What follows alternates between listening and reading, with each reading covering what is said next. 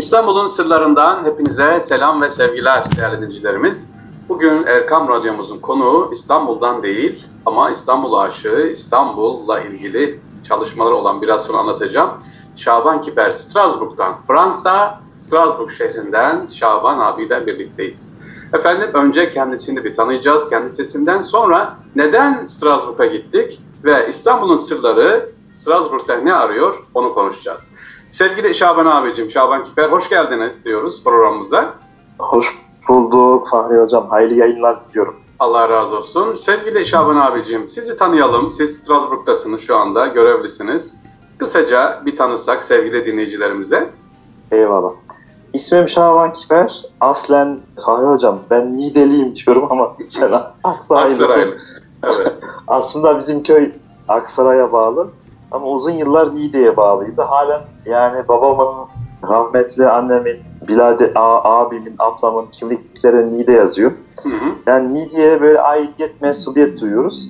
Ama son yıllarda da köyümüz son 15 yıldır da e, Aksaray iline bağlı olduğu için dolayısıyla senin gibi Aksaray'da olmuş oluyoruz.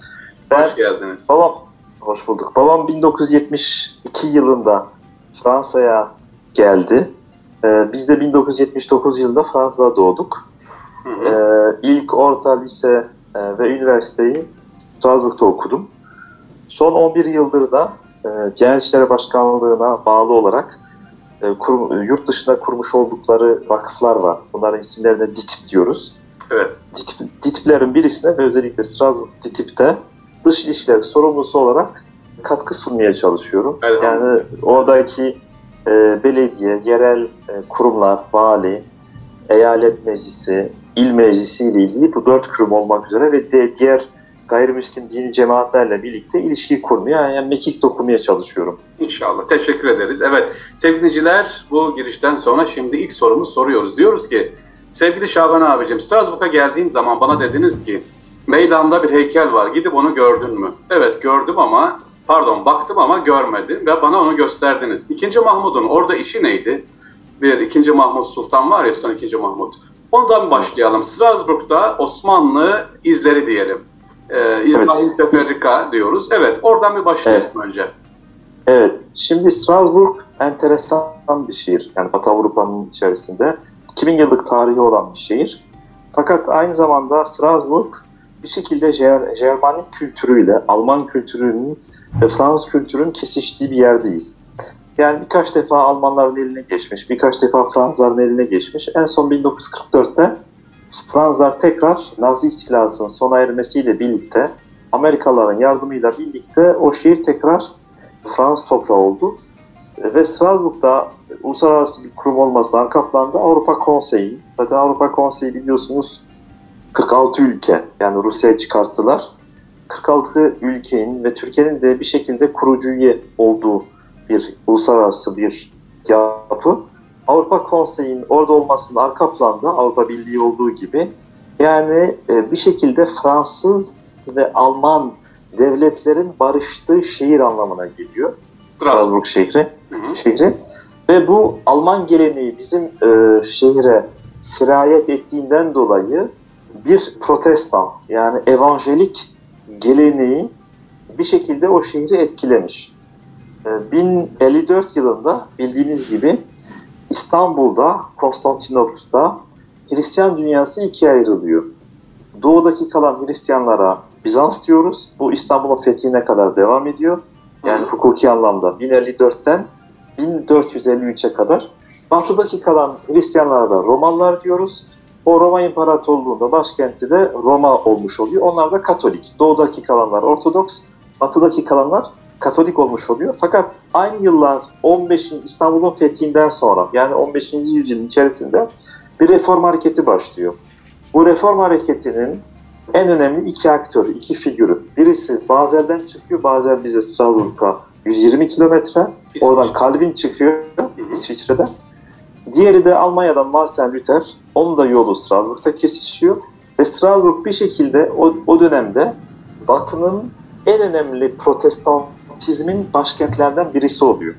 Ve aynı dönemde, şimdi heykele geleceğim, az konu dağıtmış oldum. Hı hı. O dönemde de yani matbaayı bulan kişi bir Alman O kişinin ismi de Gutenberg. Asıl ismi Gutenberg değil, bir takma ismi, Alman kökenli. Evet. Ve mekanik matbaayı şeyde buluyor. Strasbourg'da icat ediyor, bulmuş oluyor. Ve Strasbourg'un en önemli ikinci meydanı, Gutenberg Meydanı. Orada bir heykel var. O heykelin de bir cephesinde demir kabartmalar var. Bu demir kabartmaların üstünde de 2. Mahmut'un figürü var. Orada Mahmut 2 diye yazıyor. Senin de kendini gördüğün Evet, gibi. evet. Fakat 2. Mahmut'un yani 2. Mahmut'un taht, tahta çıkışı 1808 Hı hı. 1839'a kadar veya 40'a kadar dönem. Yani takriben 40 işte 10 yılda 30 32 yıl tahta kalmış oluyor. Yani ikinci, üçüncü Selim'in amcası oluyor. Üçüncü Hı hı. Selim bildiğiniz gibi evlatları olmuyor. Yeniçeri- Yeniçeriler tarafından Evet. 808'de öldürülüyor. Akabinden ikinci Mahmut tahta çıkmış oluyor. Peki ikinci Mahmut'la e, Gutenberg, Gutenberg 15. yüzyılın insanı. Alakası nedir? Mahmut- Arada çok zaman Alakası- bu. Çok zaman var. Fark nedir? Sadece ikinci Mahmut'un çıkartmış olduğu bir gazete var. Sizlerin de bildiği gibi takvim Vekai. Hı hı. O gazetenin bastırmış olduğu o gazetenin e, teknik yani baskı tekniği Gutenberg'in tekniği olduğundan dolayı orada 2. Mahmut'un yani Hanlar Hanı, Osmanlı Sultanı, İslam halifesi olan 2. Mahmut'un orada figürünü koymuş oldular. Ve o figüründe a, küçük bir ayrıntısı var. Hepinizin de hepimizin bildiği gibi de 2. Mahmut aynı zamanda ıslahat fermanı kararını alan bir padişahtır. Hı hı. Dolayısıyla sarı ve kavuğu yasaklıyor. Orada da o figürde şunu görüyoruz. İkinci Mahmut'un tam ayağında bir sarık var. Hı hı. Yani şunu şu anlama geliyor. Yani Batı aslında Orta Küçük Asya olarak adlandırdığı, azimine adlandırdığı Türkiye yani Anadolu'yu Evet. veya bir şekilde Doğu ile Batı'nın arasındaki olan şimdiki Türkiye, Anadolu'yu yakinen, Osmanlı yakinen takip etmiş. Yani oradaki alınmış olan kararların ayrıntılarını bile bir demir kabart demir kabartmaya yansıtmış. demiş. Bu kadar hassas.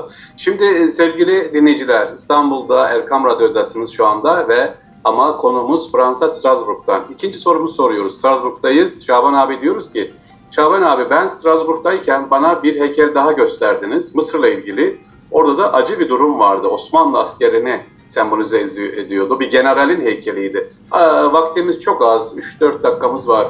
Kısaca bize o heykelden de bahseder miyiz? İstanbul ve o heykel ve Osmanlı. Evet. Strasbourg'un en önemli meydanı, yani merkezi meydanı Türkiye'deki İstanbul'un karşılığı Taksim Meydanı veya Sultanahmet Meydanı neyse bir İstanbul şehri için Evet. Strasbourg'un da en önemli meydanı Kleber Meydanı. Peki Kleber kimdir?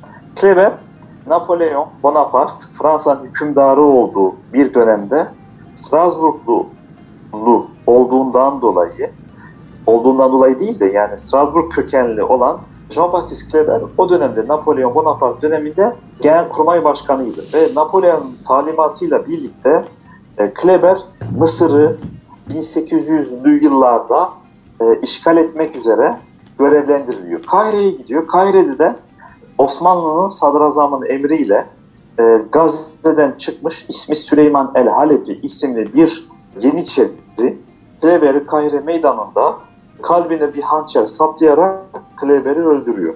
Kleber öldürüldükten sonra, öldükten sonra Strasbourglu olduğundan dolayı Strasbourg'un en önemli meydanına defnediyorlar ve o e, defnettikleri yerin üstüne de bir şey yapıyorlar.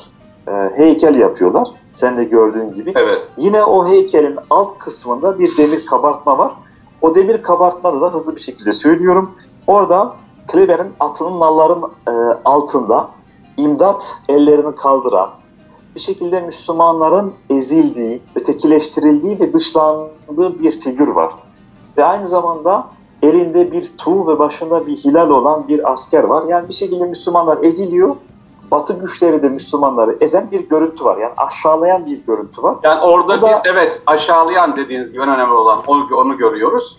aşağılayan bir görüntü var. En üzücü taraf da bu da Strasbourg'un en önemli meydanların birisinde yani İnsan Hakları Mahkemesi'nin olduğu, Avrupa Konseyi'nin olduğu, Avrupa Birliği'nin olduğu merkezlerine takriben 3 kilometre kuş uçuşu anlamında yakında mesafesindeki bulunan en önemli meydanların birisinde e, Müslümanların aşağılandığı bir görüntüyle karşı karşıyayız. Ve daha önemli bir e, şey daha var. Evet. Orada demir kabartmanın hemen altında iki cümle var. Onu da tercüme ediyorum. Hı hı. Solda diyorlar askerler. On ne répond pas à une telle insolence que par des victoires. Bu tür bir terbiyesizliğe ancak zaferlerle cevap verilir. Kleber'in sözü. Altındaki bir sonraki cümlede préparez-vous à combattre, hazırlanın savaşa. Yani tamamen Müslümanların ötekileştirildiği ve ezil, aşağılandığı cümlelerle karşı karşıyayız. Maalesef Strasbourg'un da en önemli meydanında böyle Müslümanlara karşı aşağılandığı bir demir kabartmayla karşı karşıyayız. Evet sevgili dinleyiciler İstanbul'un sırlarında birinci bölümümüzde Şaban Kiper abi dinledik. Strasbourg ve İstanbul izleri. Orada e, bir daha bölümümüz var konuşacağız kitapla ilgili ama inşallah bunu da yarına bırakalım diyoruz. İnşallah devam edecek e, çalışmalarımız. Sevgili dinleyiciler İstanbul'un sırlarında Şaban Kiper abi dinledik. Bizden ayrılmayın. Yarın tekrar bekliyoruz.